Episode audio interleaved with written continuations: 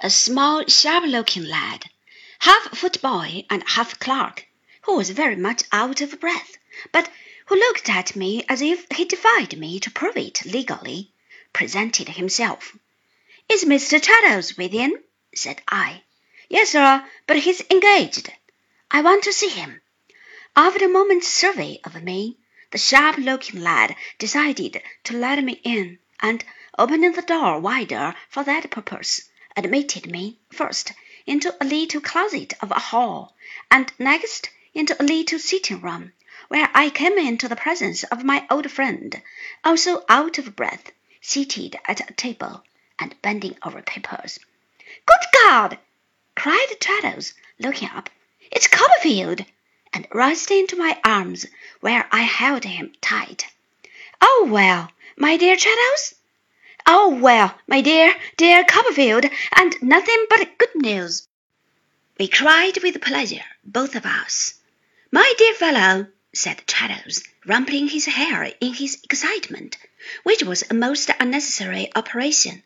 "My dearest Copperfield, my long-lost and most welcome friend, how glad I am to see you! How brown you are! How glad I am! Upon my life and honour, I never was so rejoiced! My beloved Copperfield, never!" I was equally at a loss to express my emotions. I was quite unable to speak at first.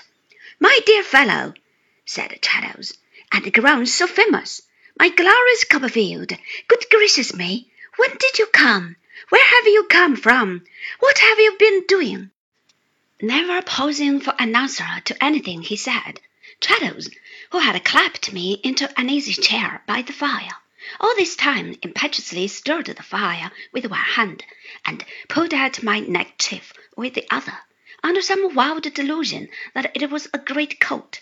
Without putting down the poker, he now hugged me again, and I hugged him, and both laughing and both wiping our eyes, we both sat down and shook hands across the hearth. "To think," said Traddles, "that you should have been so nearly coming home as you must have been, my dear old boy, and not at the ceremony." "What ceremony, my dear Traddles?" "Good gracious me!" cried Traddles, opening his eyes in his old way. "Didn't you get my last letter?" "Certainly not, if it referred to any ceremony." "Why, my dear Copperfield," said Traddles, sticking his hair upright with both hands, and then putting his hands on my knees, "I'm married." "Married!" I cried joyfully. "Lord bless me, yes," said Traddles, "by the Reverend Horace, to Sophie, down in Devonshire. Why, my dear boy, she's behind the window curtain.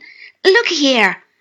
To my amazement, the dearest girl in the world came at that same instant, laughing and blushing, from her place of concealment, and a more cheerful, amiable, honest, happy, bright-looking bride, I believe, as I could not help saying on the spot, the world never saw. I kissed her as an old acquaintance should, and wished them joy with all my might of heart. "Dear me," said Traddles, "what a delightful reasoning this is! You are so extremely brown, my dear Copperfield. God bless my soul, how happy I am!" "And so am I," said I. "And I'm sure I am," said the blushing and laughing Sophie. "We are all as happy as possible," said Traddles. "Even the girls are happy. Dear me, I declare I forgot them." "Forgot?" said I. "The girls," said Traddles, "Sophie's sisters. They are staying with us. They have come to have a peep at London. The fact is, was it you that tumbled upstairs, Copperfield?" "It was," said I, laughing.